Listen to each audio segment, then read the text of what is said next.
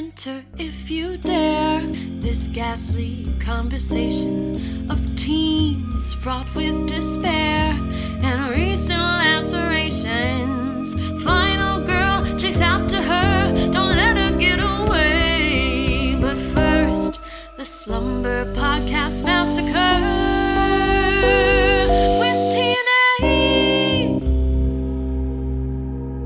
Welcome to Slumber Podcast Massacre with TNA. That's Tim. That's Andy. And this is a podcast about horror.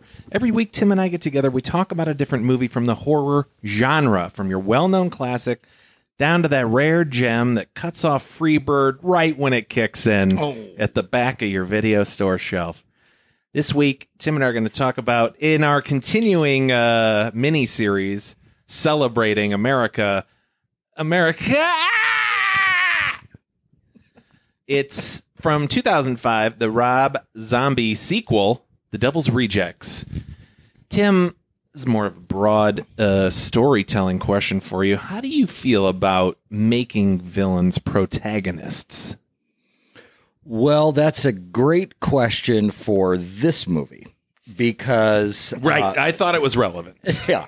Um, because the thing is, is that if there is even the slightest redeeming quality, and by redeeming quality, I don't even mean like a like a um a nice uh personal quality or a personality tribute or anything like that. I just mean, I guess, a reason why they might be bad. If somebody, it, it can be the most basic thing for crying out loud. It's because Jason's mom got killed right. That we completely hang our hat on that like well yeah i guess i guess they did kill her. So yeah he has every right to murder every teenager Yeah. that he encounters for the rest of time. That's all we need though just a little bit. Um so as long as there is something there for people to say that well they do bad things but i know why they're doing it. That's pretty easily sold. But when you have a movie that takes villains that have no redeeming quality, that gets pretty tough. However, we'll talk about this more, I'm sure. Um, isn't it funny though how rarely in in real life we see villains that do have some sort of reason or redeeming quality. I mean, most times when you see a murder happen or you read about it in the news, Yeah. Or some crazy guy kills a bunch of people and then kills himself. We all say, like, why did he do that? Why would you do that? Why would you kill? There's no reason for it, there's no purpose behind it. So, bad people doing bad things for seemingly no reason, no real reason, happens all the time. Right. Of course, there's obviously probably underlying mental issues or what have you, but I mean, what what at least on the surface seems senseless, Yeah. but they do it anyway, happens all the time. So, really, if anything, to make your villains in movies have some sort of redeeming quality that allows us to accept them as as heroes, Right. Um, that's I don't know how realistic that really is. you know, usually bad people are bad. Um, but so I I'm okay with it though because I think It really just depends on your perspective, really. yeah. I mean, I personally think that a bad guy uh, a villain who is um led uh, or who the audience is led to somehow appreciate or cheer for despite their actions I think that's a lot more interesting than just some goody two shoes who never does anything wrong. Right. It's what makes, yeah, it's what makes uh, so many of the comic book characters that ha- usually play both Oh, sides. Tim, thank you so much for saying the word comic book. So I didn't have to force bringing up one of my favorite films, uh, Avengers Infinity War, in which that movie is about Thanos' heroic journey. Like, Thanos is the protagonist in that movie, and that's one of the reasons I love it. Um, and I had a huge argument with people I watched it with, trying to point out they're like, yeah, but he's doing bad. Like he's killing half the universe. It's like I understand that. I don't think what he's doing is good. Right. But his this movie tells his story from the hero's journey, you know, archetype perspective, and it's incredible. So, and that's what you just explained is uh, the exact reason that I thought of today, this morning, when I was thinking about this movie. Uh, it it gave me the reason to accept um, a very specific choice made at the end of this movie to kind of serve up these evil characters as somehow something sweet or good or sentimental. Yeah. And I remember the first time that I saw it, of course, we'll talk about it in a second, but um, I was just kind of like, ah, that's a bit of a stretch. But you know what? Like you just said, I can look at them, at those people, and say, they're bad. I feel like this is out of place for them to be given some sort of sentimental ending here. Yeah. But what if it's the what if what we're being given is how they're feeling?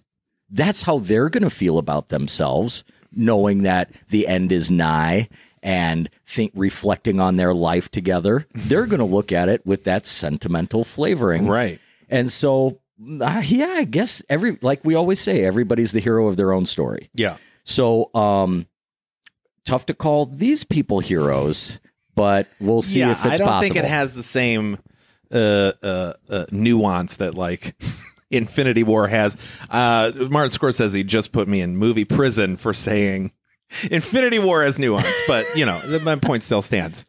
But no, I, I, I will just, I, I will say though that I, I do love, and I've mentioned it on the show before. It, it really does warm the cockles of my heart to see these villains in, uh, especially slashers, become these sort of Hulk heroes that we have now. Like, bear in mind, Freddy Krueger is a horrible person. Yeah. He's a horrible demon, and he was an even probably arguably worse person when he was alive. He Yeah. was a child murderer. Yeah. Um, and potentially child molester Molester. slash murderer. Yeah. So the fact that we've got little kids running around and like squeezing little Freddy plush dolls, I mean, that's an amazing place to be in. So I don't know. Maybe, um, maybe, maybe it's not just women who love that bad boy thing. Maybe that's all of us. Maybe we all deep down um, are attracted to some sort of darkness. Yeah. It's fun to be bad. It is. It's more fun. Well, these bad guys we're talking about. Have we even we, we didn't do the whole the shtick yet? Okay, we're talking about the Devil's Rejects from uh, 2005. Oh, I said that at the top. I did say that. Uh, so this was uh, written by Rob Zombie. It was directed by Rob Zombie. Um, it stars Sid Haig, Sheri Moon Zombie, and Bill Moseley. It had a budget of seven million, a box office of twenty point nine million. So respectable return. Mm-hmm. Here's Nan Sum. Following the gruesome exploits of his film House of a Thousand Corpses, the Rob Zombie film, uh, the Firefly family is tracked down by local police after a shootout. Uh, the remaining family members flee, but leave a trail of blood and violence as they kidnap and torture their way to safety. I mean, that's really, I guess, the plot of this movie. I I just love that phrase kidnap and torture their way to safety. Right. like, I, hey, you pointed out, they're, they're like sentimental. They're, they're a family. I just I can't imagine that that is like listed in any building's like escape plan for fires or tornadoes. You're going to kidnap and torture your way to the door in the rear of the building. Yeah.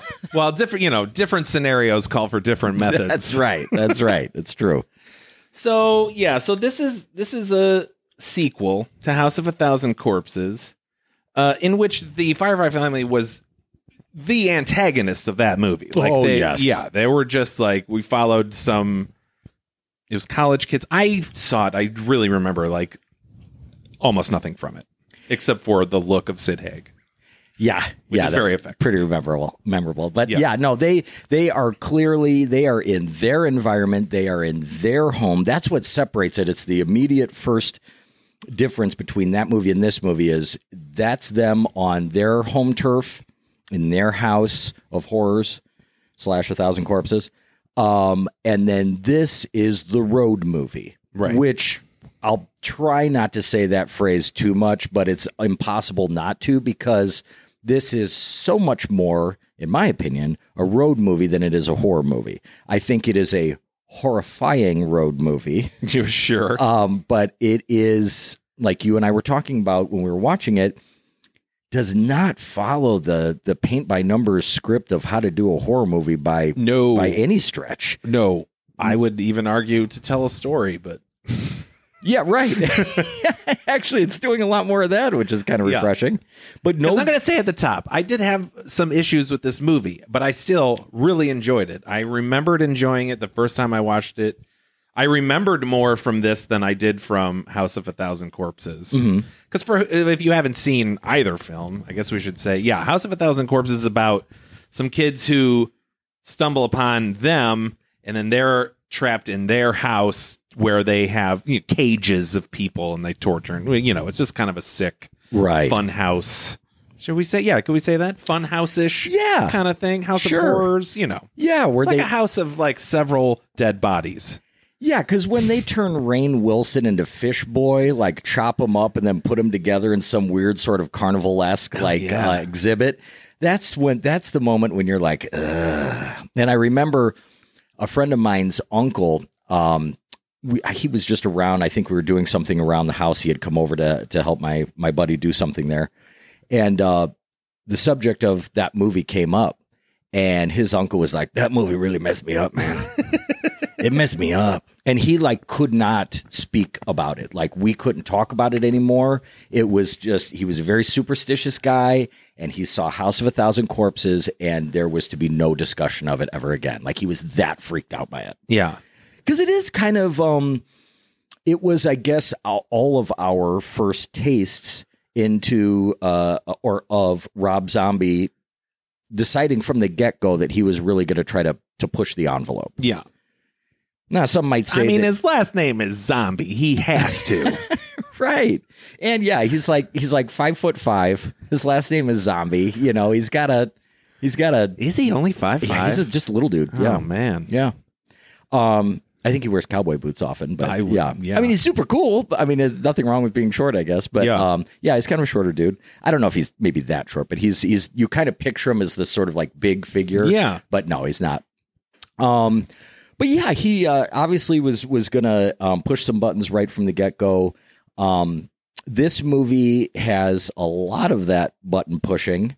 Um, but what's interesting about it is that we get it from both sides because one of the characters from that movie uh, was a, a police officer that was killed. So we have the introduction of a character in this film, uh, and he is kind of out for vengeance against the Firefly family for the death of his brother.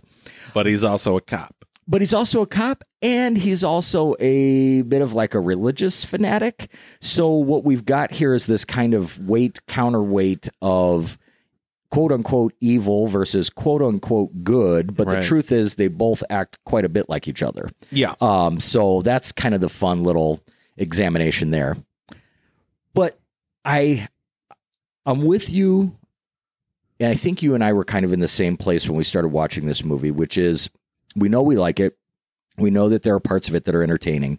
We also know that there are parts of it that are really tough to watch. Mhm. So I made a very, very conscious decision when you and I watched it that I was going to go against 100% against the way that I normally watch a movie, which is to try and purposely lose myself in the universe of the movie and enjoy it that way. This time I'm like, I'm not doing that. It's too much to ask. it's I don't want to do that. too that. big of a personal sacrifice for me to invest in this and to see some of these atrocities happening and internalize it like what if the, my family went through that or you know my loved one and and that really can zap the enjoyable part of the experience right out of you Yeah. so I went at it like I'm going to kind of watch this as sort of a uh, as an actor. Like I wonder what it was like to do that scene, to act in that scene. And it also really helped make it more palatable to know that some of the actors really did struggle themselves while while filming some of these scenes. Um, and that made me feel it made me sort of feel a more human quality from it that it's not as depraved as what we're seeing on the screen Yeah. um i mean it it, it still looks that way Yeah. but it's kind i guess it's just kind of comforting knowing that bill moseley isn't that horrible of a person oh, sure. Yeah. oh Um, so that's so. I, I, long story short, I found myself really, really enjoying this movie and seeing a lot more of the comedy in it. Um, there's that one Elvis scene in particular that is. I watched it again today, and it is legitimately hilarious. Like whoever Elvis scene. yeah, with the uh, the um, the film critic. Oh, you're gonna call that scene the Elvis scene? Oh yeah, well, I guess we could call it that. oh, that's where I go. That's where my I mind goes. Sure, yeah. yeah. But uh, The film but- critic scene. Yes. yes, but um, Or historian. I guess he's more of a historian. A gro- uh, uh, Marx Brothers historian. Yes. Um, but yeah, I uh, I I found a lot more humor in it. I thought there there was a lot more technical stuff that was way better than I remember too. I thought that the um the costuming was fantastic. Yes. Like it's really easy if you're going to do a movie set in I believe this is set in 78. If you're going to do a movie set in 78, Wait, it is? Mm-hmm. Mm-hmm. Hmm. Which is a significant year. It was the year It that Rob is? Zombie. Uh huh. It's the it's it's the year that uh, Rob Zombie turned eighteen. It's the year that John Wayne Gacy was uh, arrested. It was the year that I think um, maybe Charles Manson was arrested that same year. A lot of a lot of bad criminal things were happening. Plus, you had Halloween coming out. It's a really like big year for him Yeah. personally, with a lot of horrific things happening. Yeah. So he said it in that year. Wow. Yeah, I guess that makes sense. My brain just never said that. It's just kind of like I just figured they it's had. modern but rural. Yeah, I, and you're right. You kind of look at the people and you're like, they just have some really cool style. Yeah. you know, which they do. That's what I'm getting at. Like the costumes are super great. Um, and uh, they don't really overdo anything. Um, a lot of reasons why I and everybody else like this movie a lot more is because it took a way more naturalistic approach to its tone than um, House of a Thousand Corpses. Like there is literally a complete absence of anything supernatural in this movie. Uh, and in the in the first movie, there wasn't a ton of that, but the whole Doctor Satan thing was. Yeah, I don't seemed- remember any of that. So are there like supernatural implications in the first one? Well, he's like a w- He's weird. got some uh, yeah, he's like this weird, Voodoo like powers mechanical, like thing? part robot, part doctor, like evil man. scientist guy down in the have lair. to rewatch this. Yeah, you, we are. you know, I like it. I like it more than than I let on, but I do like Devil's Rejects far better. Um, and, and nearly everyone Yeah. does. I think it's a it's it's just a Yeah, it's crazy. I looked up. I was hoping uh, Gene Siskel had not passed yet, but he had. Uh, but so uh, uh, I'm gonna Richard, be nice. Richard Roeper and Roger Ebert reviewed it, and they both gave it thumbs up. They were like, because it knows what it is, and it does it very well. Yeah, and like uh, And it's true. I can't argue with that at all. Stephen King praised it too. He said um, uh, that he thought that Rob Zombie really nailed that sort of gritty, over the top feel of those um, 70s films, uh, the exploitation films. And uh, he went on to say, uh, furthermore, that he thought that uh, th- that The Devil's Rejects was the kind of movie that Tarantino was going for when he made those quote silly Kill Bill movies Yeah, which I, I don't think I don't know. they I were, mean, though. I love Kill Bill, yeah. so I I but I appreciate Stephen King like having the balls to come out and I don't know really. At the he- same time, I'm not turning to Stephen King on my film critiques. Maximum Overdrive. Maximum What? Overdrive, Sleepwalkers. Most of them. Oh man, what a he, uh, he only directed Maximum Overdrive, right? And he wrote Sleepwalkers just for the film, like it was a screenplay. Yeah, I believe Yeah. so. Everything else he's done original or is television, I believe. But yeah, Stephen King. Stay away from film, Stephen King. Right. So let's um let's get in uh, because uh, I mean we, we just might as well jump right into it. Let's get into some of that um that evil and that bad stuff that we're uh that we're referencing here uh, as far as the the stuff that's difficult to stomach, difficult to watch.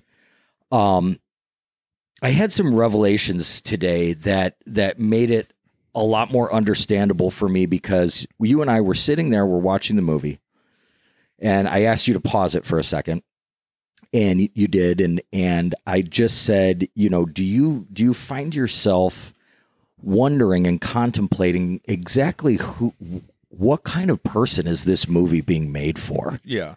because we were we were right in the midst of a scene. It's the motel scene. Everybody knows it. Who's watched the movie? Um, it's the most difficult to watch in the whole thing. Yeah. Um, and it because it has to do with sexual intimidation and sexual, uh, you know, accosting someone and. And uh, there's all kinds of normal, quote unquote, normal violence, getting shot in the forehead and all that. That's Right, yeah. we can take that.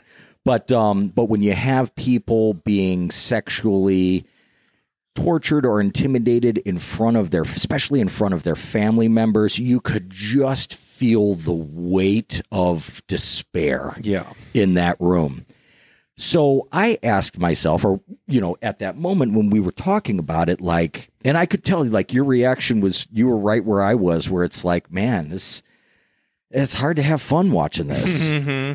and that was the scene, like I've mentioned before, that Bill Moseley, right in the middle of filming it, when they they finished a take, went up to Rob Zombie and was like, "I'm I'm really really struggling with this. I'm having a hard time, and this is really bumming me out." Yeah. And uh, and Rob Zombie just said, "Art is not meant to be safe." And Bill Moseley's like, "Well, okay." Yeah. And um, I mean, hey, Bill Moseley, you uh, forced your way into this world. You got to sleep. In, you know, Yeah, Make- this is only- in the bed you made, or I don't make my bed, so I don't really know the right uh, how that phrase goes. But right. But yeah, yeah. I mean, you know, I mean, he. which uh, he is the best one in this movie. Oh, he's so you So just want to watch the I- hell out of him. Uh, famously uh, hated him so much in Texas Chainsaw Massacre 2. He completely ruined that movie for me. But in this, he uh, nearly makes the movie for me. Yeah. He's unrecognizable. Yes. He, and he, but he looks so great though. Like, um, he just looks kind of, um, I mean, he's not like hulking by any means, but there's a, a, a he's got a real resolute quality to him where he believes in exactly what he's doing and he's not wavering at all. Right. He's not kind of walking the line between, you know, am, am I doing good? Am I doing bad? Like he doesn't give a shit. In fact, he says that line uh, where he says, I am the devil and I'm here to do the devil's work. And if that sounds familiar to anyone, it's nearly a direct quote from Tex Watson as he was committing the um, the murders against uh, oh Sharon Tate and her friends with the Yeah. the Manson family. So that's when when I heard that quote in the movie, I'm like, man, I know I've heard that somewhere Oh, yeah. before, and I looked that up, and that's that's where it came It's from. from. Once Upon a Time in Hollywood. Did they did they use that in that? yeah, too? he says that, doesn't he, when he comes in to uh, uh, and confronts Brad Pitt? Well, that would make sense because Yeah. that's that's who they're Yeah, that's mimicking. who They are. Yeah, it- but I mean, in real life too, Tex Watson unfortunately also said that. But uh, but yeah, so um, it's fun we can laugh about it. Now. Yeah, yeah. Now we can. but now here's here's what dawned on me. I'm going to run this past you, and I know that I can count on you to say if you think that it's complete bullshit or not. All right. But I'm gonna I'm gonna throw this out at you. So what we have here is the Firefly family, and they are bad people. There is no two ways about it. We know that from House of a Thousand Corpses. These are bad people. But in that movie, as we already mentioned, they're in, on their home turf. They're in their house. They're not having to go anywhere, do anything, but just do their thing Right. the bad things that they do. In this movie, they're on the run. And what kind of road or slash escape movie can you have if every five minutes they're having to stop to do something bad? You even mentioned it, and rightfully so, because your instincts were exactly right. Where you kind of turned to me after the motel scene, like maybe five or ten minutes after it was over, and you said, "Like, was there was there anything to gain from like, them what doing out that, to that? that fam? Like, was there? I mean, were they trying to get money? Were they trying to get you know extra set of hands or whatever? Yeah.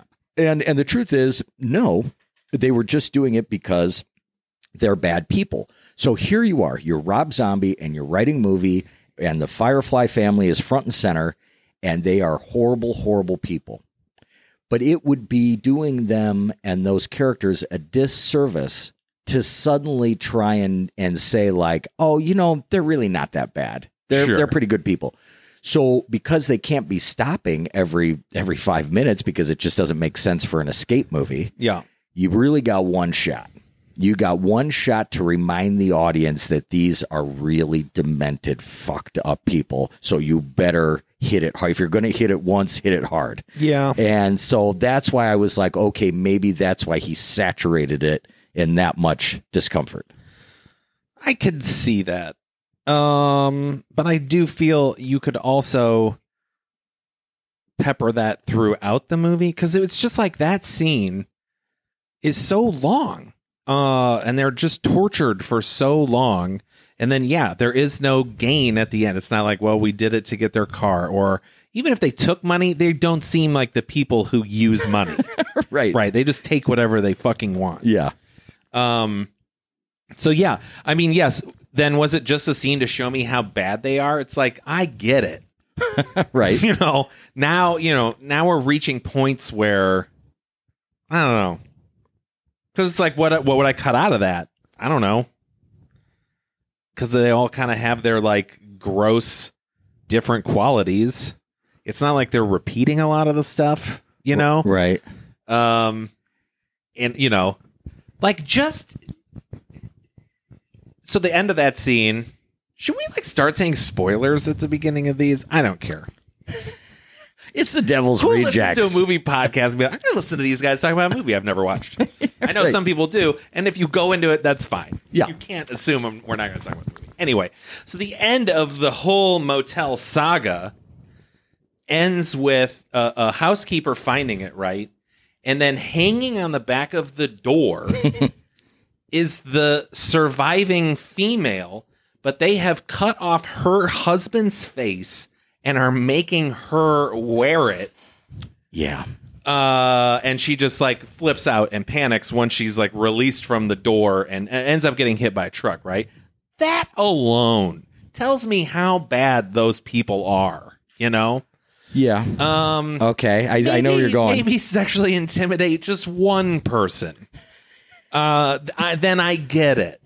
you know, like because then my issue with then the rest of the movie, uh, while there is killing, it, none of that. It's none of that kind of uh, horrificness. There, then there's a lot of conversations, plan. You know, people making plans to do things. You know, uh, it's really weird. Like the fir- the second act of this movie is unlike any other act in the movie. It's like a different movie. Yeah, it, I, I- will agree with you there that it, it does feel, I, I think it's handled well. I, I'm not going to make too fine of a point of it, but I, I think I know where you're going. That when that second half of the movie, when they be, go from being such powerful figures, like you just said, if they want something, they take it. That that's all there is to it.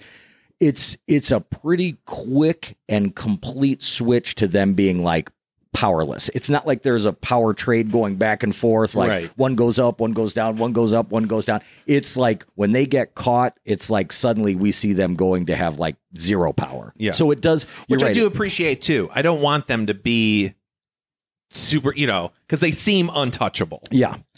I guess I guess you know with regard to like does it have to be taken that far in that motel scene? First of all, two things. Number 1 to create a scene like that and I'm not saying that something that is shocking automatically makes it good.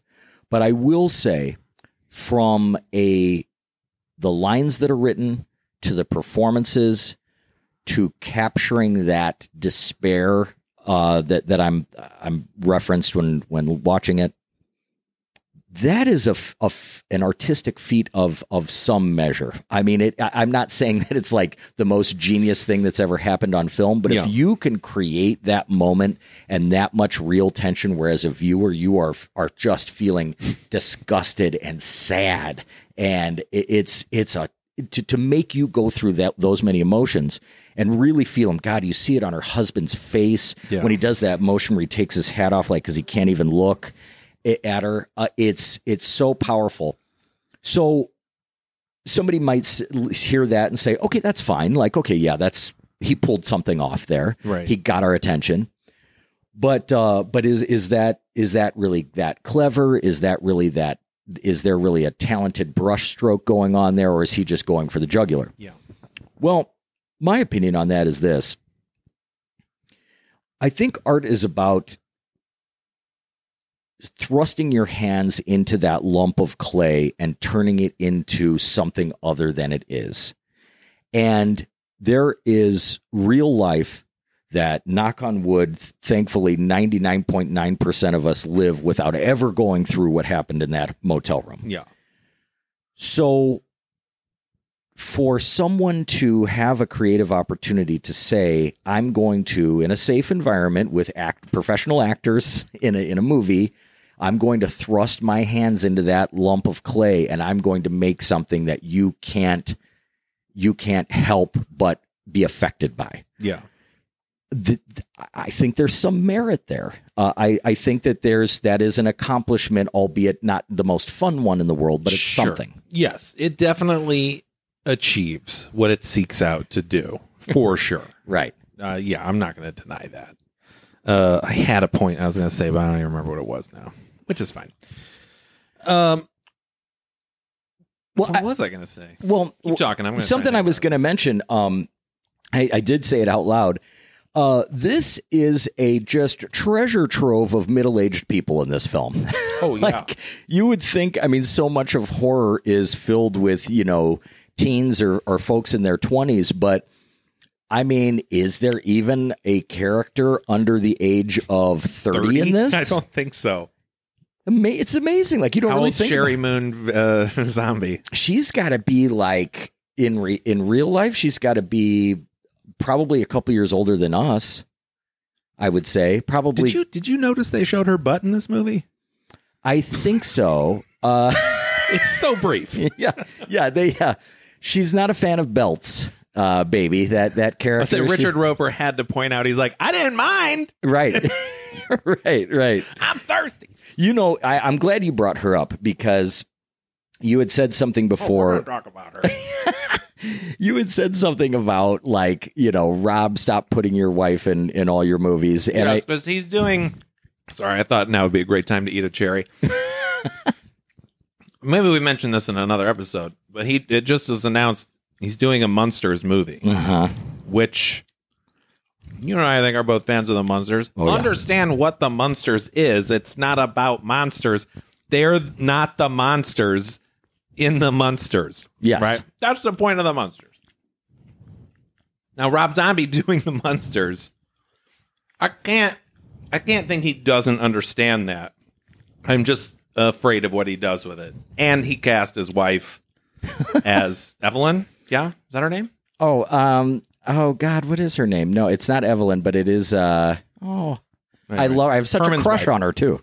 Herman Munster's wife. Yeah, Props to women. We love you. Mrs. Munster. Mrs. Munster. Yeah, I love. her. Um, yeah, she'll be playing that uh, that role. Um, and yeah, I was like, please stop putting your wife in movies. I gotta say, I love Baby Zombie. Uh, our Baby Zombie. I love. yeah, zombies are so cute when they're babies. Uh, no, I love Sheri Moon Zombie. I do. I. I and Baby I. Firefly is her character name, Yes, right? Okay. Yeah. Maybe. Maybe. You know. You know me. I'm. I. I I'm quick to love anything, but even when I first saw her in House of a Thousand Corpses, I was like, okay, I know that's his wife. I knew that she was pretty. Um, and, but I kind of wondered, like, uh, how's this going to go? Like, is, you know, is she just in it because she's his wife and, and, uh, how good is this choice going to be? Because truthfully, I, I don't know everything about their relationship, but I believe she was just kind of touring with them, like kind of like a like following them as a fan, the uh, White Zombie and Rob Zombie. And then she was a dancer, and I think he kind of brought her on as one of his backup dancers. And then she was featured in a lot of his videos. And then they eventually got married. So it's not like she has a super duper strong acting background, I suppose. But, but it's so that look on your face but I love her. I'm I'm gonna say it. I loved her in frickin' Halloween. I thought she was great in Halloween. Um, I I really like her presence. She has a real fresh. I don't know. When I see her on screen, the energy is very fresh. It's very uh, immediate. It's very in the moment. I can believe her as bad, even though she does look so kind of sun kissed in California style. Yeah. Um, I love watching her on screen, I, and I I know that you're not the biggest fan, but I don't know. I what is it that you don't like about her? I just uh, she's not a good actor. now I will say, I so when this movie started, yes, I came into it like don't really like her that much. Have not seen her in a lot of stuff. These movies and Halloween, and I don't even really remember Halloween that well. I don't know why Rob Zombie's movies are so forgettable for me. what they are, um, even though I appreciate what he does. Uh, but so that yeah, the beginning of this movie, there's just a lot of yelling, and you know they're like running from their house, and then kind of the next time we see her is when they're at the motel, and she's like talking to the old the old dude Sullivan, uh, whatever. There, it's a what are they called? Brooke Banjo and Sullivan. Yeah. They're a traveling musical act. Mhm. Um, and so the oldest guy, the you know singer or whatever, she's talking to him and she's flirting with him. Uh, and it was great. Like I was like, oh, I was too harsh on her. Yeah. Like because this is uh, effective. She's doing this very well. Uh, and then once she just started saying normal lines in the motel, I was like, oh, she can play seductive, and that's it. Yeah. Because everything else she did in this, I was just like, you're the worst. Really. Yeah. Uh, okay. Okay. Um, At least the worst in this cast. I'm not going to say she's the worst actress ever, uh, but there were probably plenty of more capable people who could have done it. But she is very pleasant to look at. yes. Yeah, she's super cute. And I mean, she- yeah, it's not like we're trying, we're sitting here being skeevy, like old guys, like she's some sort of like 16 year old. Like she's older than us. And she, yeah, she's very pretty. Uh, she's very cute. She's Wait, very, she's older than us? Well, Sure. I guess not when they filmed this. uh, Probably now. pro- because yeah. time is linear and she keeps aging She's while actually- we keep aging. she's probably, is that how that works? Yeah, she will always be either older or younger than us. Somebody should write that down. That's a good concept. Uh, time, but uh, yeah, no, she. I love her. I think she's great. I, I, I will agree with you that I think that she's at her best when she's being either flirty or playful or sort of evil, but in a Yeah. fun, teasy way. very. She's almost more cute than hot. If I'm gonna just be Yeah, a gross man, she's more cute than hot. Uh, but she has a very nice body. Uh, so yeah, when she has to, yeah, be playful or sexy or you know, she does it well. But if she has to like give someone instructions, don't yeah. don't do that. You know, speaking of uh of that scene, there was a line and I wrote it down. and uh I don't know if Rob Zombie was smart enough to to write this line as a metaphor. But at the tail end of that scene, um, there's somebody that grabs a gun and points it at Baby and uh, tries to shoot her, but there's no bullets in the gun. And Baby says, uh, "No bullets. It's mind power." Right. And I wondered if maybe that was Rob Zombie speaking to the audience, kind of saying, like, I know I just put you through a lot, but this isn't real. It's just your mind working on you. There's no real, there's no bullets here. There's no real torture happening here. Yeah. It's just mind power. And maybe that's kind of like a little exclamation point on his at the end of his scene. I it, it- it's kind of cool if he if it is. Yeah, that's interesting take. But um I mean, I think it was just a character point, like yeah. because they are chaotic. If on a you know D and D alignment chart, the whole family goes into chaotic evil, right? Um, because there are you know, not only are they chaotic, there's a confidence that comes along with it, which kind of bothers me about it because there's a, so much screaming and there are some you know. Uh, Brian Posehn gets shot in the head, you know. So there are gunshots in the hotel. There are bullets. Um, but like no one here, like there's no one else around. Yeah. So that kind of like that's the only like I if you say supernatural level of like a bad guy is like this confidence of I can be as brash and as open as I want and I'm not going to get caught. You make a fantastic point because Like it's way scarier if they were more discreet about it. Mhm, Like mhm. I know what I'm doing. This just seems like I don't know what I'm doing. I'm just, you know, a wild animal with a weapon. I I, I, that, I I think it's a fantastic point, and it made me think of something that I haven't thought about until you just said that, and that is this movie only works in the area where it's being filmed, and even then, like what you're just saying right now, it's a bit of a stretch as far as plausibility of of nobody hearing anything, no- Right. nobody coming around. But you couldn't make this movie and set it in New York City. No. You couldn't make it and, and set it in in Bakersfield, California. I mean, there's it has to have that sort of wide open, big sky, desert Texas vastness Yeah. and emptiness But to yeah, it. Yeah, but it's like yes, it's technically the middle of nowhere, but it's a motel where people go to. In the, a lot of people go Well, to in the so. middle The- of nowhere. Yeah, the owners hope so. and yeah. we know there's staff there. And then even when the staff is in trouble, there are no other staff that come out. You know, yeah. You know, uh, there was one line. it's not just noise in the hotel. I mean, there's uh, one of the girls gets out and is pounding on every single door she goes by. Let me ask you this though: If you're staying in that motel yeah, and get you, hear that, or what? What are you going to do? I'd call the police. Yeah, Oh, okay. Well, okay. Yeah. Yeah. All right. Okay. Um, I, I know would- myself well enough that I'm not going to add anything to that situation if I get involved. I'll have them call an ambulance too, because I would be the idiot that would run out there and try and fight them and then get killed. So if you could get that ambulance Yeah. here as fast as possible, I appreciate it. Um, My friend died, but his fighting technique was impeccable. it was all worth it. I You did can tell he goes to a gym. look. He's got the patch on the back of his vest. He's laying face down. It's right there.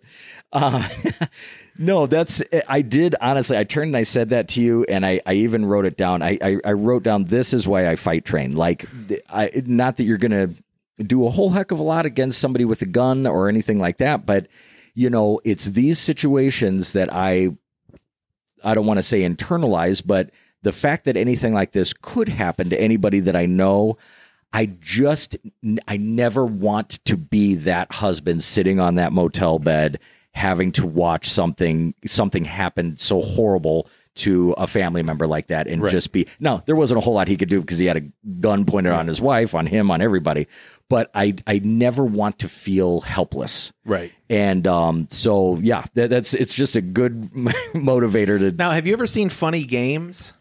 No but i just read Which about is that a whole movie of this scene, which I think works because it's the whole movie. oh it's just a, like a motel Well, it's a house. a ho- oh, okay Yeah, it's you know he, uh, these kids break into a house and then just like torture and murder the family throughout the movie. But it's like a black comedy, and they kind of you know break the fourth wall here and there. i read about that and but it was said in Funny the same- games, Tim. It's a laugh riot. I said it was, or I read that it was. I mean, it was written in the same sentence with a Serbian film. So I thought, is it like really super hardcore? Yes. Oh, it It's disturbing. Oh, it was okay. a French film first, and then Okay, they remade it in America. I have to watch And I'm trying to think who, like, they got a pretty good actor for the husband. I can't remember. One thing that I do want to uh, bring up real quick, because uh, I I'm really fascinated to hear your take on it because I I can't seem to figure out my answer or, or my take. But before I get into that, I will say I'm going to be speaking to the dialogue. There was one line that completely validated me because every now and then there are certain like phrases that I'm sure everybody goes through this that there's a phrase in your mind and it feels natural to you, but you don't hear people say it a whole lot. So you're like, did I make this up or is this a real thing that people say? And in this movie, somebody says, fuck me running. And I th- I never hear anybody else say that, No, I've but I've heard always I well, well fuck me running. I I have that in my head and I want to say it all the time, but Oh, I'm like should. I'm like I think I made this up, but apparently I didn't. Oh, So okay. That's good to know. Oh, so that was in your head, and then you heard it in the movie, and you were Well, like, Well, yeah, I've always I've always wanted to use it because I I was pretty sure that it was a real phrase, but I've never hear anybody else say it. So I'm like, did I just stop dream that? holding back, and it will be. Yeah, fuck me running. Fuck me running. Um, so speaking about dialogue, here's a huge question that I have about this movie and some of or most of Rob Zombie's stuff, at least at least also including House of a Thousand Corpses. So there's this thing. It's kind of like the John Waters vibe. I think John Waters movies are kind of magical because they started out having the quality of acting and dialogue that they have because it was that amateur. Like there wasn't anything intentional about it. It just was that low budget. Right. But then in this weird sort of like like I don't know, performer's mechanism from having been familiar familiar with his movies and then recreating that tone, even really seasoned actors when they do John Waters movies Yeah. have a really it became wooden a style. Yes. Yeah. So it's kind of like intentionally crappy, right? Right. So what I'm getting at is in some of the dialogue here, because I don't think that Rob Zombie is incapable of writing decent dialogue. Um, sometimes he goes way over the top and he's like doubling and tripling down on some profanity in a way that doesn't sound naturalistic. Yeah. And I'm like, is he is he just trying to get like overly stylistic with his dialogue, kind of like Quentin Tarantino does? Sure. uh, to, to to great success. Do, do you feel like he's doing that, or do, do you think that it's just really an ineptness on his part as a writer? I don't know. I really didn't notice that. Okay, I didn't really have any issues with the script of this movie or with like the dialogue, uh, or the characters, or the acting, except for Sheri. Um, yeah, I don't know. I don't know. What you, I don't know what you mean. Well, sometimes like it, it, it's really more in the beginning of the movie, and then it, the the second half of the movie that where it just really hits its um kind of like the where it really becomes the chase movie. You know, more actively like like they're the heat's really coming down on Yeah. them, and it's more action oriented. It's it's lesser, but yeah, he I can't think of a specific line, but like he'll. I think it's more in House of a Thousand Corpses, but he'll have somebody like insulting somebody with stuff that's like not even overly clever. It's just really doubling and tripling down on the profanity. And Yeah. it's just kind of like that's sort of it sounds like a teenager wrote that. that sounds you know? like oh, stuff Stephen King does. Y- yeah. If just you describing it, Yeah. I'm still not sure where in the movie they do it. yeah. That sounds like something Stephen King does, where it's just like he just gets like, I like this phrase. Right. I'm gonna make this character say this phrase a lot. Right. That's their thing. But Yeah. I, I didn't get that, and I know you. That's not what you mean. Yeah. Well, But if we- yes, where no, like a writer similar. will be like, I really want to use this. Maybe it doesn't work, but for me personally, I like it. Well, yeah, it's just like I can't even think of anything in particular, but it's like if I had to like paraphrase it, it's like you fuck stick, I want you to take your fucking feet and walk over to that fucking car and open Oh. that fucking trunk and do the dit and it's just kind of like it's funny and it's sort of cartoonish and it's funny from like a sort of spectacle perspective, Yeah. but there's nothing realistic about it I always kind of view those moments, because I would say that happens in other movies. Uh, those are probably more improvised moments, and that's uh, an actor not sure, you know, Thinking that they're a lot saying- of takes, and yeah, you you you fill the the f word in anywhere. So it becomes a very easy crutch, and you're like, "Well, I'm a character that says it a lot anyway." Yeah. So, so yeah, if you you know, as long as you sprinkle some other things in with all the fuck words, right. then it's like you're okay. But yeah, fuck's a very easy crutch to rest on. Yeah, I well that's that's good to know then because it didn't really bother me for the rest of the movie. I didn't notice it as much. I mean, Um, I know exactly what you're talking about. I can't remember specifically when they did it. It's in kinda- here, yeah, but I could imagine. Yeah, Yeah, it's kind of like the reason why I hate Kevin Smith, uh, or, or the majority of his movies. Like when I watch Clerks, I think that that is the most un. I think it's. I can see him trying to be clever with his writing, Sure. and I think it's just awful. I really do. yeah, Um, yeah. The dialogue doesn't age well in that movie. But if you would we- did you feel that way like when you saw it? Yeah, Like when it first never, came out? I never liked. Cl- I'm f- kind of famous for being the only person I didn't like Dave Matthews Band, and I didn't like Clerks. Oh well, Um, you were way ahead of the curve on everyone there. Um, but uh, but yeah, I uh, I I do want to say though, I I think that um, just to come back around real quick to that uh, the content of this movie. I think that it gets a little easier to watch after that motel scene. And I did bring up something to you that I think is maybe just another justification, but um, if you are a psychologist or if you're familiar with any sort of psycholo- psychological concepts uh, or have been dealing with some of those recently, uh, you'll find out that there are there's a theory that there are eight human emotions, and I, I can't remember all eight, but it's like anger anticipation, love, sorrow, um, and one of them is disgust. And so, if disgust is one of the eight human emotions, to make a movie and feel like you can't incorporate a disgusting tone is sort of ignoring uh, one of the basic qualities of existence. Sure. you know. So I don't know. I I didn't have as much of a problem watching that scene this time around. I would highly say, though, I would I would say this vehemently.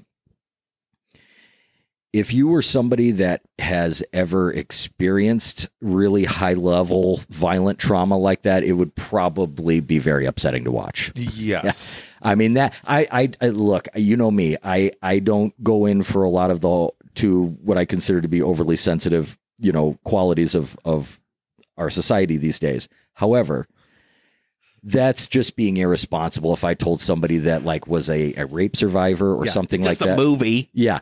Yeah, e- e- even me, I got to draw a line there and be like, look, There are no bullets. yeah, right. right. Yeah, that's my new phrase. Don't Yeah. you get it? No bullets. Come on. yeah. So yeah, be, well, if you- if you haven't watched the movie, yeah, if you're one of those people that doesn't watch the movie but listens to the podcast, Yeah. but is thinking about watching the movie, and you've gone through some really really horrible trauma. First of all, I'm sorry that that happened to you, and I, I hope that you're doing better. Second of all, probably don't watch this. Yeah. you know, because it's it's rough that way. Yeah, I mean, it's indicative of how uh, rough that scene can be. That we're, you know, we're 50 minutes into this episode, and it's about the only thing we've talked about. Right. That's true. Well, But not a lot else happens yeah, it's except for the Elvis scene. right. Well, you've got you've got the We haven't the- talked about Sid Haig yet either. Yeah, let's talk should. about him. He's an interesting guy. Yeah, Um, I think just his look is responsible. Is 80 percent responsible for the success of these films for what got people into it. Because seeing him as the full clown in the first trailer, you're just like, especially uh, if you're at that, because that was what like 2002 or something ish. uh, t- uh, House of a Thousand Corpses was 2005, I believe. Oh, I thought that- no, that was this year. That was this movie. Oh, was it? Yeah. Oh shit. Um. Anyway, yeah. So it, it was a couple years before. You know, so it's still you know we're very post '90s. Uh, Rob Zombie's transitioning out of music. Um, I don't think it. You know, you see that and you're like, yeah, that's Rob Zombie. I get. You know, Yeah. uh, and you know he had an aesthetic to him before he did film that I think translated well into that. So anyone who was interested in Rob Zombie went to that movie, but anyone who wasn't saw that guy and was like, "I'll give it a shot" because that looks creepy, but not like supernatural creepy, just like a. Because Sid Haig is a he's just one of those weird looking dudes, Yeah, he's kind of fascinated with him. he's he's Armenian. He is uh he had a, a condition when he was younger. It's not like gigantism, which actually there is an actor that has gigantism in this movie. Yeah. Um, who died uh, actually uh, just almost immediately after this movie was released, but um. But he had a sort of growth thing where he was, uh, I guess it's some sort of hormonal thing where he was growing too fast and he was sick a lot uh, as a result as a kid.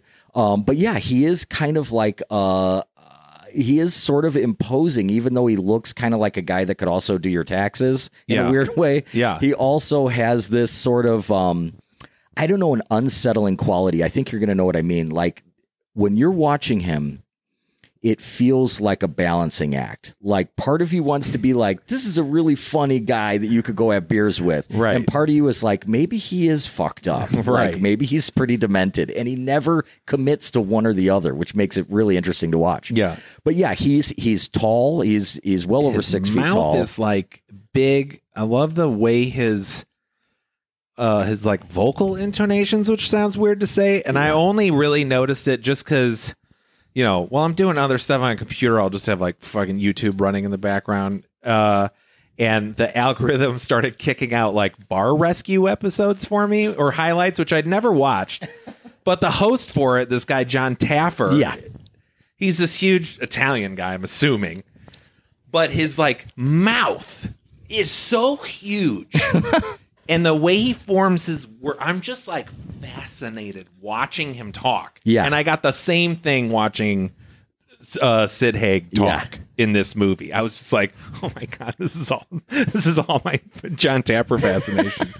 no, I know what you mean, and I love that. That uh, part of that is is um, especially with the guy from uh, Bar Rescue. It's that um, there's a specific way that people from New York have their lip, their mouth kind of forward. Yeah. and so it's like talking is like an extra step of effort for them. There's like more movement and strength going on in the Yeah. mouth, and yeah, and it's really kind of neat to watch. more teeth than lips. Yeah, yeah, but yeah. It, it's like the same thing, though. It's Yes. like his teeth are doing extra work when he talks, even though it's impossible. right. I know what you mean. And what's really cool is, and this is um, something that that intrigues me about Bill Moseley too. It, not that it matters that these guys come from uh, an educated background, but I think that that helps you enjoy them that much more when they really are depraved. Because you're right, when you see Sid Haig in that first movie, there's something so genuinely unsettling about it. You're like, is this a real bad guy? Like, is this clown real somewhere? Like, it's Right. the way that Rob Zombie's aesthetic. And I, God, if I sat and thought about it, I guess I could figure it out. But like, it's just his whole aesthetic is like low budget local commercial. Yeah. Yes. But it makes it feel real and creepy at the same time. Yeah, it's like I believe that guy put that clown makeup on Right. by himself, and he does not. It's not because he went to clown college and learned how. Right.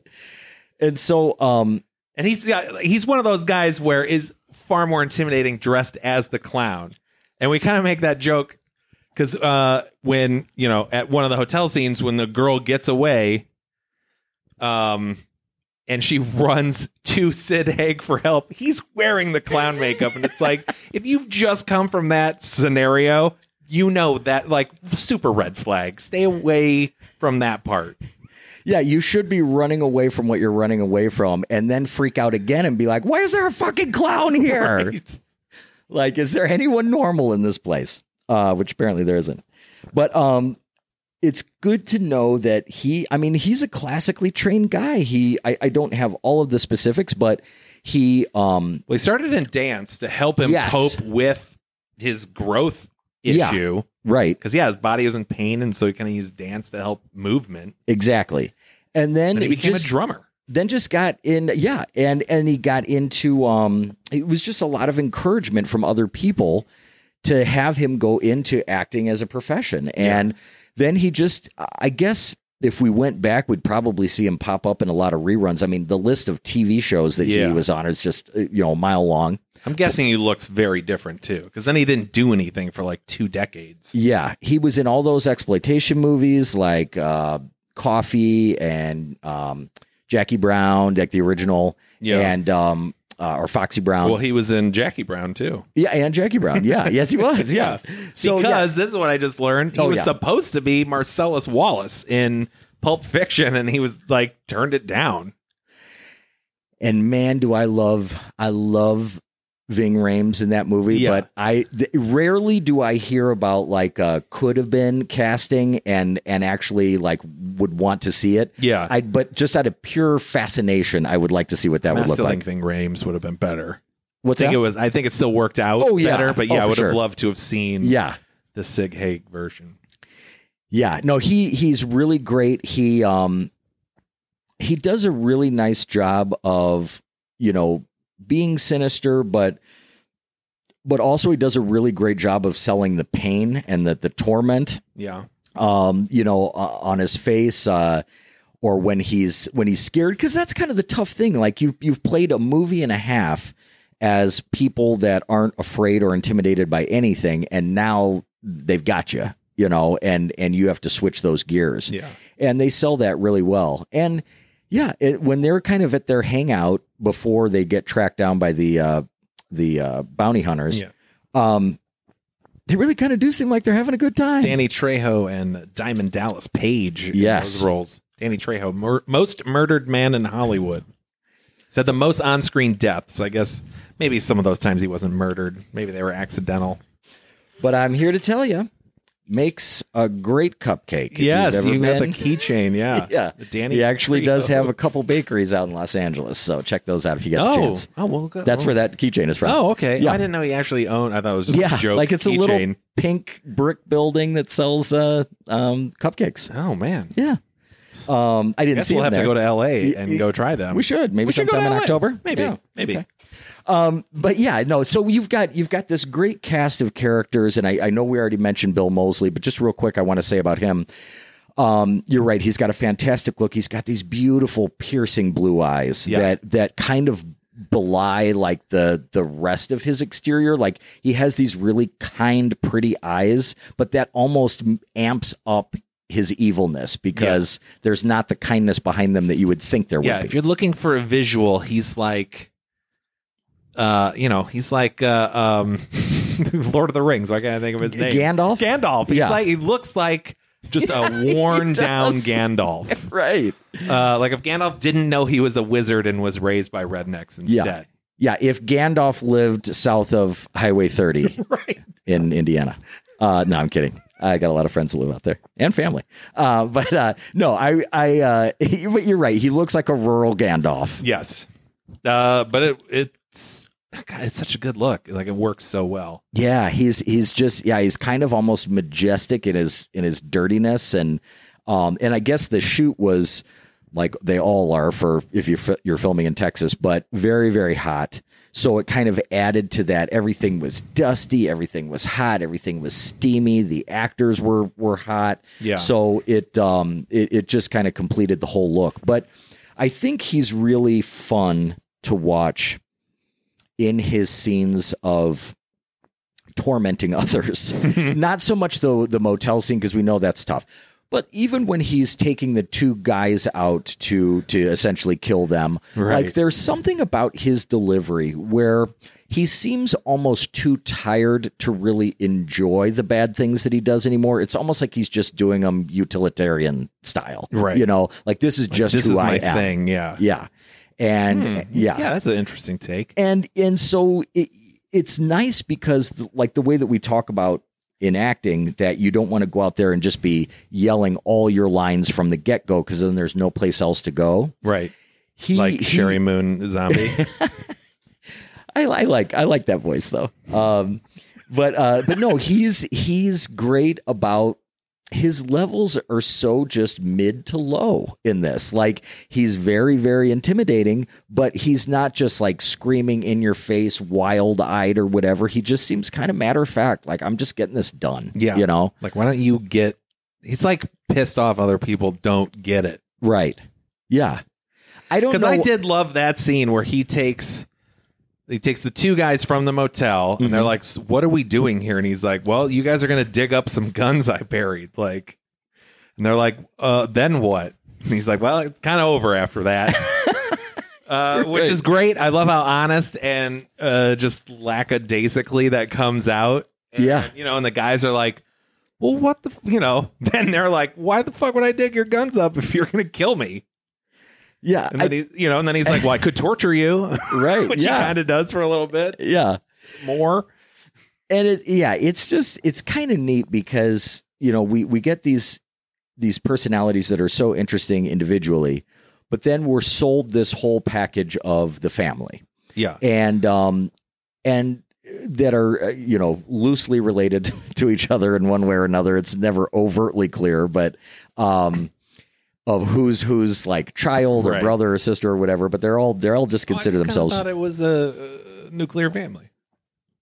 that sid haig is their dad Yeah, why not? I suppose. I, I, I suppose. Yeah. I didn't. I mean, she calls him daddy. Yeah. Um. Yeah. I suppose. Like they feel like a genuine family to me. I I mentioned that while watching. I was like, they're terrible people, but they're like uh, closer than I am with my parents. Well, that's that's good though. That Not like I have a bad relationship, but I don't do things with them. Yeah. well, I mean, I, I might I suggest don't kill people Right, yeah, together. yeah. Like work your way up to that. Uh, but, uh, Doing a lot, of, thought a lot during COVID. I think we should start murdering. right. Miss make up, you guys. Make up for lost time.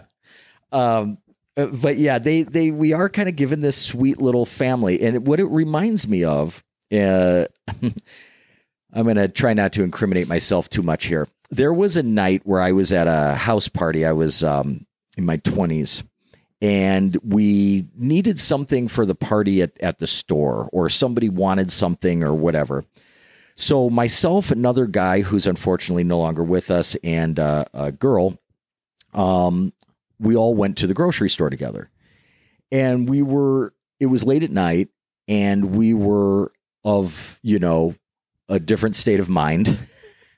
and we walked into that grocery store, and I just felt like we were this like neo, like strange future family.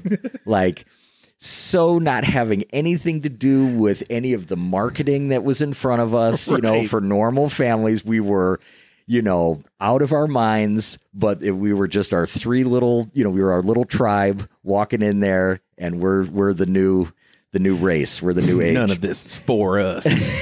right. And, and it was kind of really sweet that way. And I, I that's how i feel about about the fireflies is that you know yes they are awful people but i kind of like the idea of some sort of camaraderie because we never get that. You know freddie doesn't have a friend that he can like sit down and bitch about his day to you know? Nor does jason nor does michael myers. I mean it's nice to see some bad people have a little bit of a support system. Yeah. And uh, we should mention the mom, Mama Firefly. Mhm. She's like in, uh, taken, interrogated at the beginning of the film, uh, and then killed by William Forsythe, the main cop. I don't know if we mentioned his name yet. He's in this too. Um, but yeah, like when you know, uh, I'll give her that too. When Sheri Moon hears that she's died, her reaction to that, like that's what I, that I feel like those reactions. Not to say, I mean, yes, I guess you could say in that uh, fucked up of, his, of an environment. I'm sure there's a lot of uh, psychological torture and abuse going on to the children of you know the adults at the time as they grow up. yeah So yes, maybe they did. Maybe they weren't biological parents, but they uh, you know obviously viewed them as that mother figure. yeah I like to think they were all biological, uh, uh, rela- biologically related. Um, and but in this one, Mama was because in the first one it was Karen Black, right? Right. And then there was a, a money thing. She wanted too much money for the second one, so they had to replace her. Okay. Uh, and they replaced her with a, a character, uh, an actress. Hold on, I gotta find it now. Um, because we we just sat there and we are like, who is this? So her name is Leslie Easterbrook, and you know, recognizable face. We're like, is it the mom from Nightmare? Because it kind of looked like her. You know, but these are. 20 years after any of these movies came out, we looked it up, and she played Callahan in the Police Academy movies. Super hot. Yes. Yeah. I mean, um, if you want to argue that like sexuality is fluid, you're going to, I'm going to point to you a generation of 10 year old boys who looked at a like large masculine woman and were like, yes, please. right. Yes. I can't wait to be older. And she's still good looking in this. Yeah, like she's yeah. very pretty. She's got a real classic face. She looks a lot like Faye Dunaway. Um, a- and a lot like the mom from Nightmare on Elm Street. I mean, they, they all should just get together. Um, but no, yeah, she and she. Uh, you want to talk about performances? I I'm not even mad at it. I don't even I'm not even bothered by it. But she has one scene in particular, a series of maybe four or five or six lines where you want to talk about over the top. It's like it's almost as if she knows that it's gonna one of her last lines in the movie, so she's just gonna milk it for every Right. single thing. And she's literally like elongating syllables as long as she possibly can and like repeatedly. And it gets it starts to border on the goofy. Yeah. But it's kind of like hmm, that's sort of cool. It's a choice, Sure. you know, She's crazy. right? I will. I will be honest. I, I don't know. I kind of checked out a lot during her scenes, mainly to try and find out who she was. right. uh, but I felt like I wasn't missing anything by not paying a lot of attention to her scenes. Yeah. Yeah, I, I think that it's something that um it, it didn't feel as I don't mind those scenes being in there, but it didn't feel like like you were going to miss something completely by by you know checking out a little bit during those times. Yeah. they're good scenes, and she's great to look at and everything, and and um and it's nice.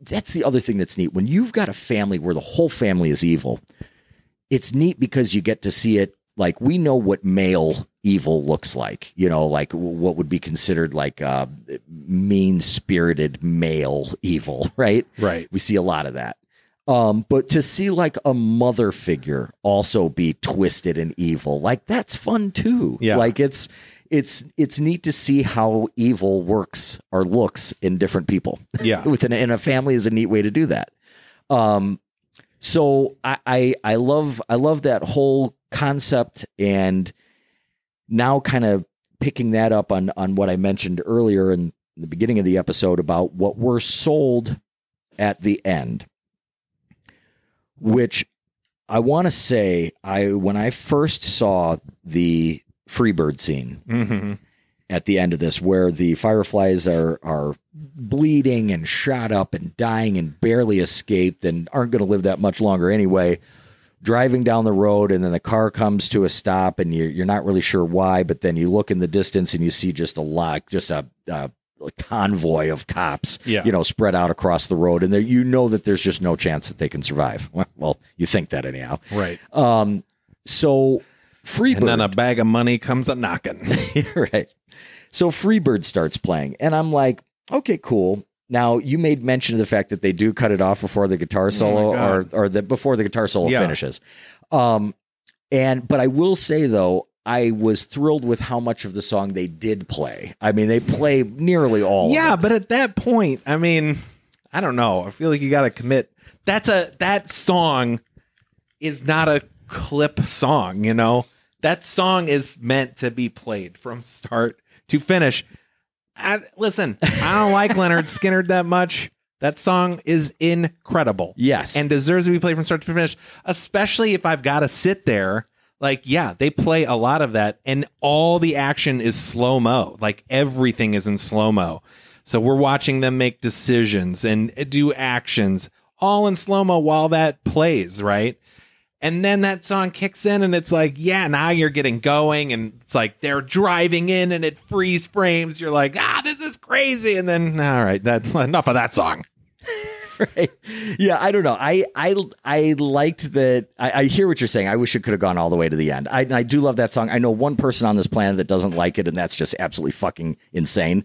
Um, but fine. but uh, I get it. but um, yeah. I, he- now, what excited me about it when I first saw it was that it seemed to me because we all have these this sort of um, kind of like parameterless ambition and confidence and uh, just trust in whatever come pops into our minds when we're teenagers and we're thinking we're thinking of something cool. Like you, you haven't become jaded enough to be like, well, no, but that's probably stupid. You know, you're like, yeah, this is the coolest fucking thing that anybody's ever thought of. And so I've had many, many times, more in my probably early 20s, where I would sit for, you know, whatever reason for lengths of time and have interesting thoughts with friends. And, uh, and I would picture something like this. We'd be, uh, you know, probably listening to music. And I would picture a movie scene like this one. And it, it felt, and it, you know, I could kind of, I was free to imagine whatever I wanted to imagine. I was thinking of like what would be the coolest things in the world to, to put in a movie. And it really f- felt like when I saw this, I'm like, he held on to it. He he found a way to hold on to that magic, even though I'm sure everybody was like, "You can't play a five, six, seven minute song like in the at the end. You can't play the Yeah. whole thing." Which I mean, I know he, he didn't, but I mean, nearly play that. Play that end part of, over the credits. Even if you you have, I get it. Like you don't have anything visually left to show me. Yeah, Why switch the song? They must. Ha- I don't know. It, maybe it's a rights issue. I don't know. It just felt so weird. Yeah. It's like it's like. Uh, I mean, Biz Markie just uh, died. The Yeah. diabolical Biz Markie. Like, imagine like that'd just be like uh, one of the most fun choruses to sing of any song. Is Yeah. you've got a friend, right? Or uh, yeah. I mean, just imagine not doing that part of Yeah. the song, like having to listen to someone sing it, and then when you get to you, the, uh, all right. well, we do How get about it- some Matchbox Twenty? We do get a little bit into the solo. I mean, they, they start the solo, and but you're right. It's I mean, but there are different radio versions of that song. Some of them are way longer than others. Um, but you're right. I mean, it it it. I, don't know if that was to sell the impact of of the gunshots of the gunfire, like hitting him or something like that, because he does do. And man, does he ever do a freeze frame? He does freeze frames all up and down this damn Oh, yeah. movie, and I love it. I Yes. can't get enough of it. Even if he's overdoing it, I don't give a shit because it yeah, dude, always this looks movie cool. was directed awesomely. yeah, it's I fun. loved the choices. A lot of funny edits. yeah, They did get a little predictable. Like at the end, he's like, "We're not getting ice cream," and I just went, "Cue the ice cream." Cut ice. They're eating ice cream. you know? right. So- yeah, you're right. It's a little bit of that like uh like 80s vibe, that like 80s comedy, you know, kind of kind of timing. Um, but th- what really got me, what I was wrestling with, and what I finally made peace with uh, this time was during that Freebird segment, we also cut to these what looked like kind of like Super 8 movies of the three of them just sort of slow motion laughing and walking together and hand in hand. They look a, l- a little bit more cleaned up. Yeah, it And- looks uh, like out of production. It Yeah. looks like uh, that's the way those. I didn't know if they were supposed to. I'd imagine that's what they were from Yeah. because it looks like three actors hanging out Yeah. on set. Yeah, and it kind of I, it- when I first saw it, I knew what he was going for, but I always wondered if Rob Zombie is asking too much of his audience there because it almost feels like I'm going to show you I'm going to, you know, have these people doing the most awful things in the world and I'm going to show them to you. But then at the end, I'm going to just put a big red bow on it. And aren't they so sweet and aren't they so cute? And it's like, man, that's asking a whole lot. Like, I can see if you want to like glorify their violence a little bit, make it look cool. Yeah. But to like try and sell them as some sort of sweet scrapbooky, like, you know, just kumbaya style, you know, family skipping down the side of the hill in slow motion, it felt like a little bit too much of a stretch. But when I watched it this time, I was like, that's how they see themselves. Right. That's, yeah, I totally got that. you know that and and it took me a second to be like that like just because we feel like they're awful people if they know that they're about to die they're probably thinking of each other in better times happier Yeah. times you know we've had a good uh, run, kids. right and so in that way maybe it's a little a little overly sentimental but i'm i'm on board for it Yeah. it's cool unexpected Now it's funny you uh, you, you always called this part the end of the movie, which I I mean technically it is. Yeah. It's certainly not the climax of the movie. though. Right, right, so yeah. when you kept talking about like, oh, you don't remember the end of this movie, and you were very excited, and then like kind of the whole third act happens, and I was just like, oh, what part is he really excited about in here? and then I jokingly said, "Oh, are you excited about Freebird?" And you were like, "Yeah." yes So uh, that made a lot of sense. But the climax of this movie, we should say, and I mean, it's kind of the whole third act. Because, yeah, William Forsythe uses his power and influence, his local power and influence as the sheriff or whatever, to get friend of Captain Spaulding to turn on them, essentially. Yeah. Like, I'll let you keep doing what you do, but you got to help me out. I need these people I've been, you know, searching for. and did you know that guy was supposed to be his half brother Captain. no. That, yeah. Sorry. Don't mean to confuse it there. Yeah. No. Uh, which, all right, fine. Okay. Um, yeah, that's not very clear. Um, but so yeah, I mean, so yeah, they are captured. But during that whole scene, and so yeah, now William Forsythe, sorry, William Forsythe is kind of above. What's his character name? So I don't have to try and say his last name again. He is, um, Sheriff John Quincy Wydell. Oh my God, I'll just call him Sheriff. uh, so the sheriff now is you know, he's in Batman mode essentially. Like he's above the law. He's not doing his job now. This is personal. It's village uh, villageante. Jesus Christ. I knew what you meant. Yeah, the things he's doing are of something. What's the word? Why can't my brain Vig- uh, vigilante, vigilante? Yeah. Jesus Christ. vengeance. Yeah. Um so but during this whole scene, like to me, I don't know, it was just I I knew just based on his own hubris and based on how much I know you know, Robert Robert Zombie. Jesus, what's wrong with my head? I know what you mean. Robert Zombie loves these characters. I'm like, they're gonna get away. Like I was so confident in that, Uh huh. uh, and that you know the sheriff's not going to be effective in what he wants to do. Especially then when he's like, now I'm going to let one of them run off and find a weapon. Right. Like it's just like you're not right. Just stop, uh, you know, monologuing. It's like villain monologuing essentially at that point.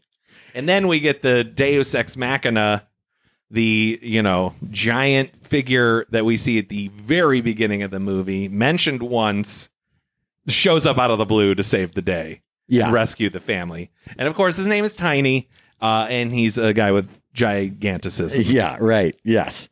Yeah, and it's you're right. It's it's kind of a neat um a neat moment there when it all comes to a head. And I do like William Forsythe a lot in this. I think that he walks a nice line between uh, a realistic performance and then stylizing it with a little bit of that righteousness, that religious righteousness that he's, you know, quoting some Bible verses and Yeah. he's, you know, uh, nailing uh, Bill Moseley through the hand like stigmata style, which is Oh yeah. See, I didn't pick of- up a lot on his religious nature. I guess to me, I'm just like they're in Texas. I'm going to hear that. yeah, it's Like yeah, it's, yeah, it's like a passive thing. right but um but yeah he does a really good job of selling that kind of like if there's one and talking about other things that people love that that i can't stand boondock saints is a garbage ass movie uh, i think um it is- Really? it is it is trying so the the stench of desperation on that movie to try and be like some kind of iconic Is this your new film. Dave Matthews Band? Because you're literally the first person I've ever heard. I've never seen it, yeah yeah it is it and is- I've meant to because I've only heard good things. Oh no! It Oh, is man. there. There are young people in a generation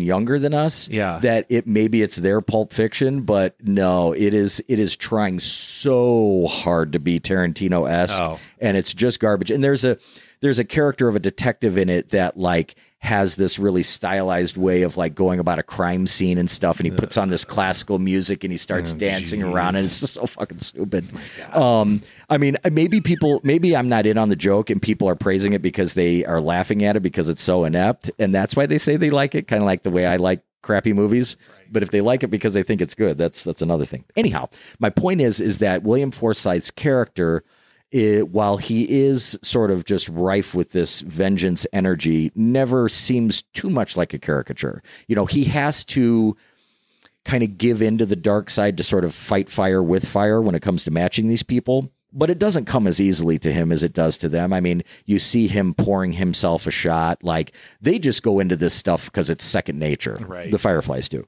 He's, you know, a, not a killer like them, but he, that vengeance, that rage has got him brought him down to their level. So that's where we get to see that interesting blurring of who's the good guy, who's the bad guy here. right. Um, so that's that's pretty cool. But uh, yeah, all around, I mean, it's really really hard for a movie to live through bad performances and bad writing. This movie, thankfully, has some good writing and some great performances. So while there might be things in it that people struggle with content wise, you can't argue with the the framework of this movie. yeah. It's solid. Yes. I mean, it, uh, all of the, the the the big individual moving parts work well together and are fun to watch. I can't see anybody being bored by this movie. No. no, you're gross if you're bored by this movie. Like, Right, go Get some to help. therapy now. right? Yeah. Um, but no, it's it's it's very cool. I think that it. Um, you know, Rob Zombie, like we were saying, I mean, he, he didn't necessarily want to do a sequel to House of a Thousand Corpses. He just wanted to make that a standalone movie. They came to him with uh, money, and he said, "Okay, I'll I'll do it." Um, because you got to remember, he's still a pretty young filmmaker at that point. Like Yeah. he's only made a movie, so um, you're not going to really start turning down major studios at that point. So he went along with it, and I like the fact that he changed the tone. I like the fact that he changed the look and the vibe, uh, and then he he Yeah, he could have easily just done. Here's another group that Yeah. finds the house, yeah. Here's another yeah. and but it's more twisted this time. right right um maybe have uh sheri zombie playing two parts like uh jean-claude van damme in double impact you know like just double her up Yeah. um but uh now I did think because I was like, I there, there are other movies where they use the same actor in other roles i don't know why i went with double impact on that right. but No, yeah. it's, I think everyone. Is, that's probably the one most people have seen. You're right Um, But like I knew Sid Haig had died, but I didn't realize when. But I was like, oh, that's probably why they didn't do a trilogy of these because I thought it was a while ago. Turns out, no, he only died like late 2019, and it was after they made a third one of these. I did not even remember this movie existing. Three from Hell from two years ago, Yeah, he got in kind of like which no one else does. It had a budget of three million and a box office of two. really. Yes, What year did that come out? 2019. So this is when people were still going to the movies. See, I think he started Rob Zombie kind of, you know, you, you start if you have a real signature style like that, um, and you start cranking out movies one after another, you you don't necessarily feel compelled to be like, well, I know what it's going to look like, I know what it's going to be like, you know, and that's probably prejudging him and, and judging him too harshly, but um, yeah, it kind of felt like he was just spitting them out left and right. Like there's even another one, not uh, Lords of Salem. There's another one, something acid, something or other, um, that came out that I also didn't see. And so, yeah, I think Three from Hell kind of came out in maybe too quick a succession. And Maybe because yeah, a lot of his stuff flies under the radar. Yeah. I mean, if you ask a normal person, they would say. If you ask a normal person, they would go the singer. And if you asked, you know, someone who knows a little bit about film, they would probably know Halloween, and they Yeah. would probably know one or two of these movies. Yeah. But yeah. looking at his filmography, I'm like, when, when the fuck did you do these? right. Yeah, there um you know, the thing is though, I, I do want to say, um, I'm surprised I haven't said it before now. I, I really do love this guy. I love Rob Zombie. I, I think he is he's a really nice uh example of motivation. Um, there are a lot of fans out there. There are a lot of fanboys out there and fangirls. And there's nothing wrong with just sitting back and enjoying something, but it's really neat when you're when you see somebody that's like, I love horror movies. I'm going to make horror movies, Yeah. or I love horror movies. I'm going to make music and incorporate horror elements, and or I really like skateboarding, and, and he still skateboards to this day. my name. Yeah, right, right. Or, um, I mean, he's uh, he also puts out comics, you know, and Yeah. and uh, is a is an illustrator. Um, so super talented dude that actually chose to do something with it, and um, you know, and he's a really down to earth guy. I saw him on fucking Cupcake Wars. He was a judge on Cupcake Was Wars. really? Yeah, and he's just like a real normal Oh, dude. He doesn't try to pull off that like Do you know the host of that is like a magician? Also, it's Really? like magic specials on Netflix. That guy's Really? the worst. Yeah, I him. not a big fan of No, his. Is that? that I mean, I, I maybe I like his magic stuff better. I, I don't know. You like you But- like kid stuff, so maybe. Right, right. Yeah, I probably would. Um, but uh, but no, he just seems like a genuinely cool guy. That like like he seems like a, a fun guy to go out and, and have some beers with. You know, like he seems Yes. like he'd be a fun guy to talk to about movies and stuff. And Yeah. he is a super huge Groucho Marx fan. Like that's where that all comes from. Oh yeah, that- we should before we wrap up. We should talk about that scene because I did like that scene. That was the one where I'm like, now we're in my wheelhouse. Like Yeah. we're talking about Marx Brothers stuff. Yeah. yeah, they realize Captain Spaulding is like a, a Groucho Marx character from Animal Crackers, and so you know they're like, uh, you know, as any you know. 90s cop movie they're you know let's get an expert in here well you know there's got to be hidden meaning in a lot of this um i don't think they ever do find that there is hidden meaning that just seem to like right. the Groucho, you know, Marx Brothers movies. The Firefly fa- family is named after Rufus T. Firefly and Duck Soup. Um, then we even we were looking up. There's a Banjo and Sullivan fake album based off the characters of this. One of those songs is called Dick Soup, which has to be a Duck Soup reference. So yeah, a lot of uh, Marx Brothers stuff on this. But this guy comes in. He's like a character actor I'd seen. I didn't really look up who he was. Um, you know, he comes in with this weird like um uh not Robert Malton, but who was the who was the other film critic? Gene Shalit. Gene Shalit. it's like a tamed down Gene Shalit mustache. He doesn't have the Gene Shalit hair. Yeah. But yeah, tamed down Gene Shalit mustache, and he's just like all about the Marx Brothers, and he's you know all about the information. It's a weird out of nowhere scene. Doesn't help or detract really anything from the movie, and then it ends with a funny.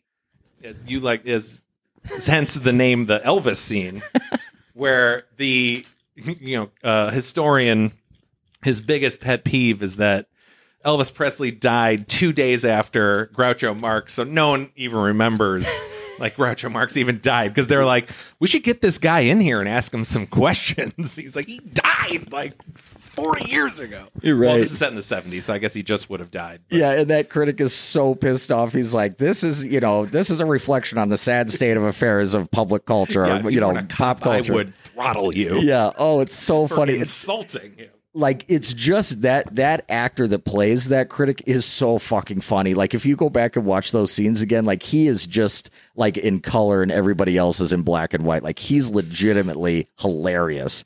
And uh, then he's still screaming as he's being like thrown out of the uh, the sheriff's office. You know, because um, when he insults Elvis, obviously, yeah, the Forsythe character gets so pissed and like, don't you ever say anything bad about Elvis Aaron Presley again in my presence, or I will beat the shit out of you.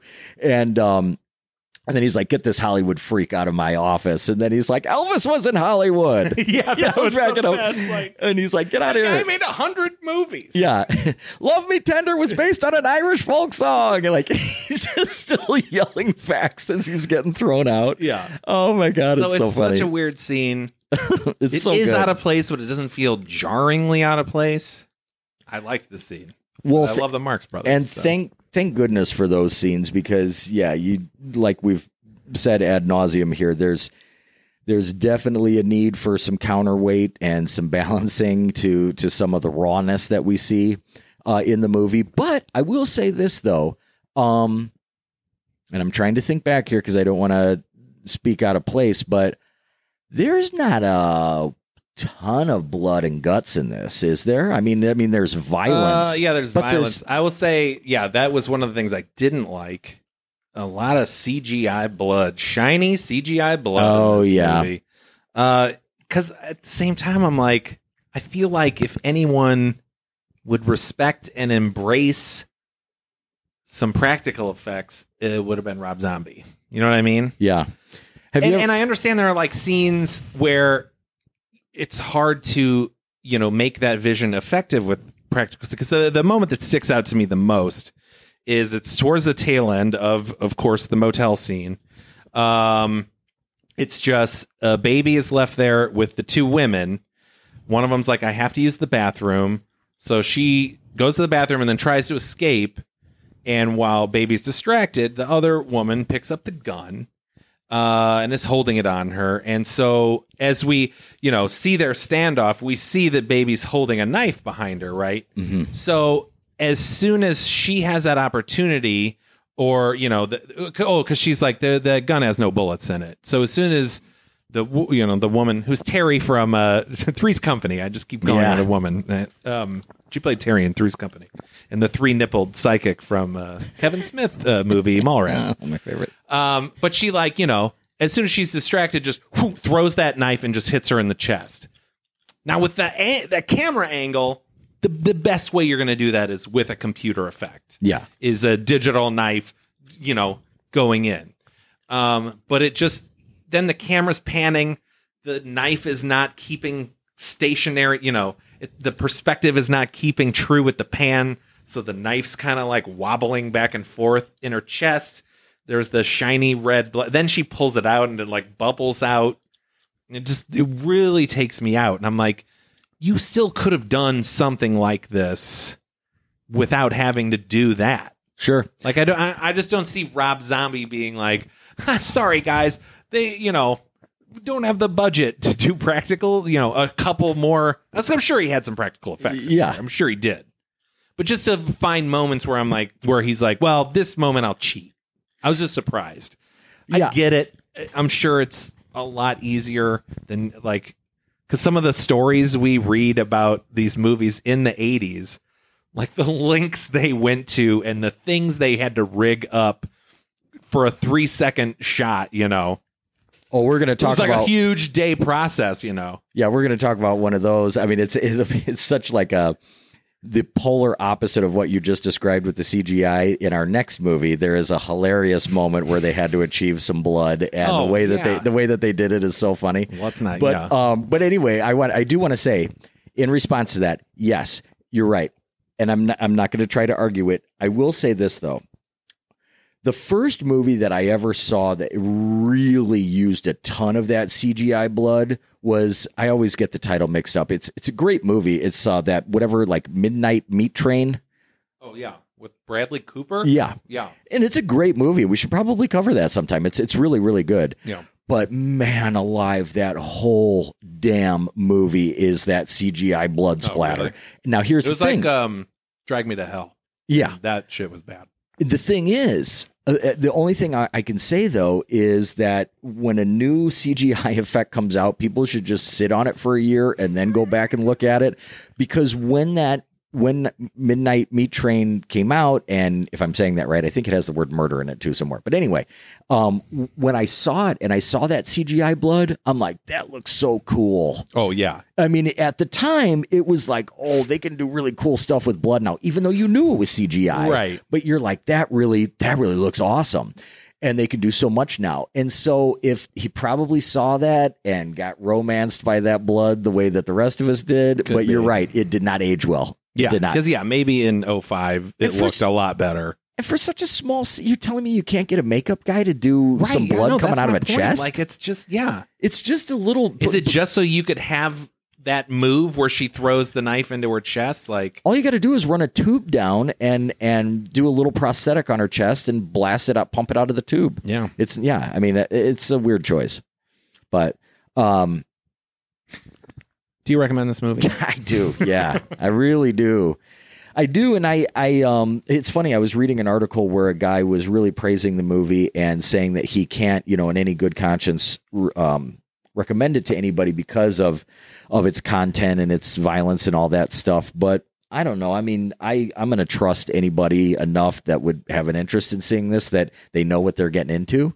Um, may, maybe you don't know just how much you're going to get into, um, but you know when you see a Rob Zombie movie, especially in this franchise, it, it's going to be a, a tough watch. Yeah. So just my advice is yes, go see it and go into it. Try to look for the comedy where you can.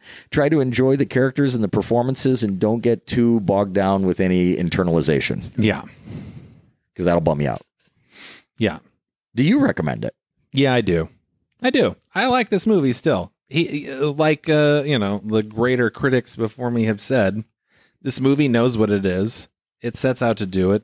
It does it very well. Um and yeah, it's not pretending it's something it's not.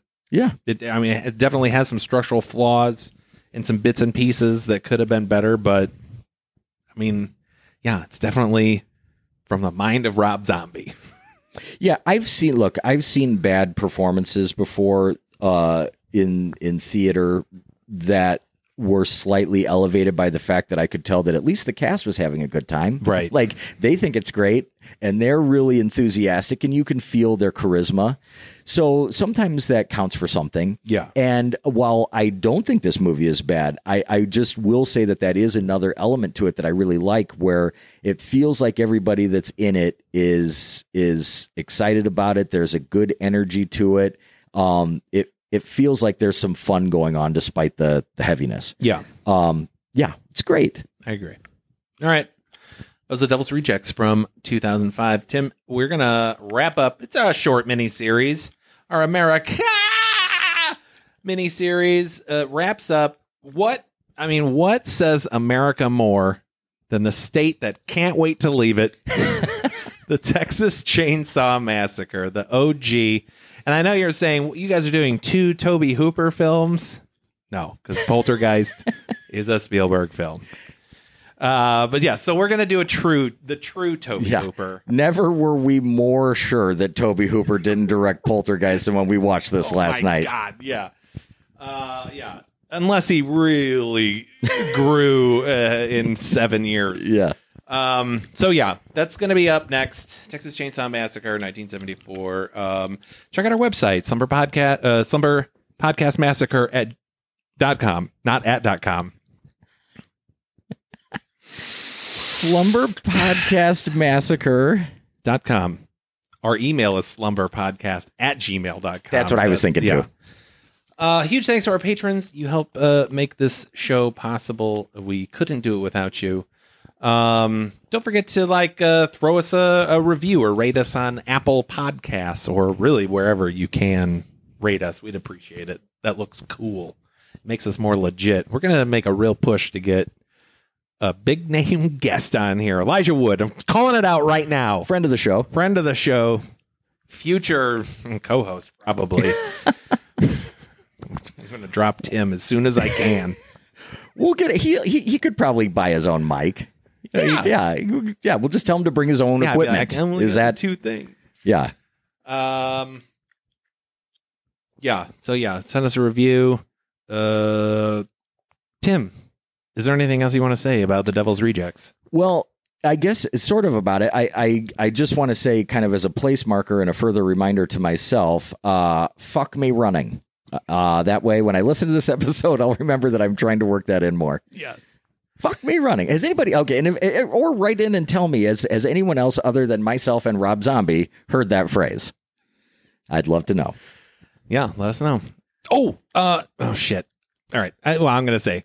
I'm gonna yeah. close it off on my thing. Yeah, yeah, I, I did forget. I wanted to bring up because uh, we didn't mention.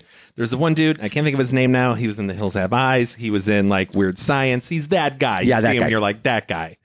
Uh, there's a point because he's um, yeah, Captain Spaulding half brother's right hand man. And so there's a bit where we're introduced to the the woman of the group, and she's like uh, trying to come up with uh, some ideas or whatever, and she's talking about Star Wars, and she's like, you know, all those little nerdy boys want to fuck Princess Leia, and he's just like, yeah, I'd fuck her. that delivery, what it slayed me. It slayed me. And yeah, and he's there for that scene where we get a little bit of local flavor uh, because there's mention of chicken fucking in this movie. Yes. So a little bit of shout out to Valparaiso, Indiana, for its uh, storied history Our of own chicken fucker. foul uh, fornicating at one of our local motels. yeah. I wish that were. An We also have legend. popcorn. We have we Yeah, have popcorn, as well. and popcorn. All right, Tim. We'll see you next week. Bye. Bye.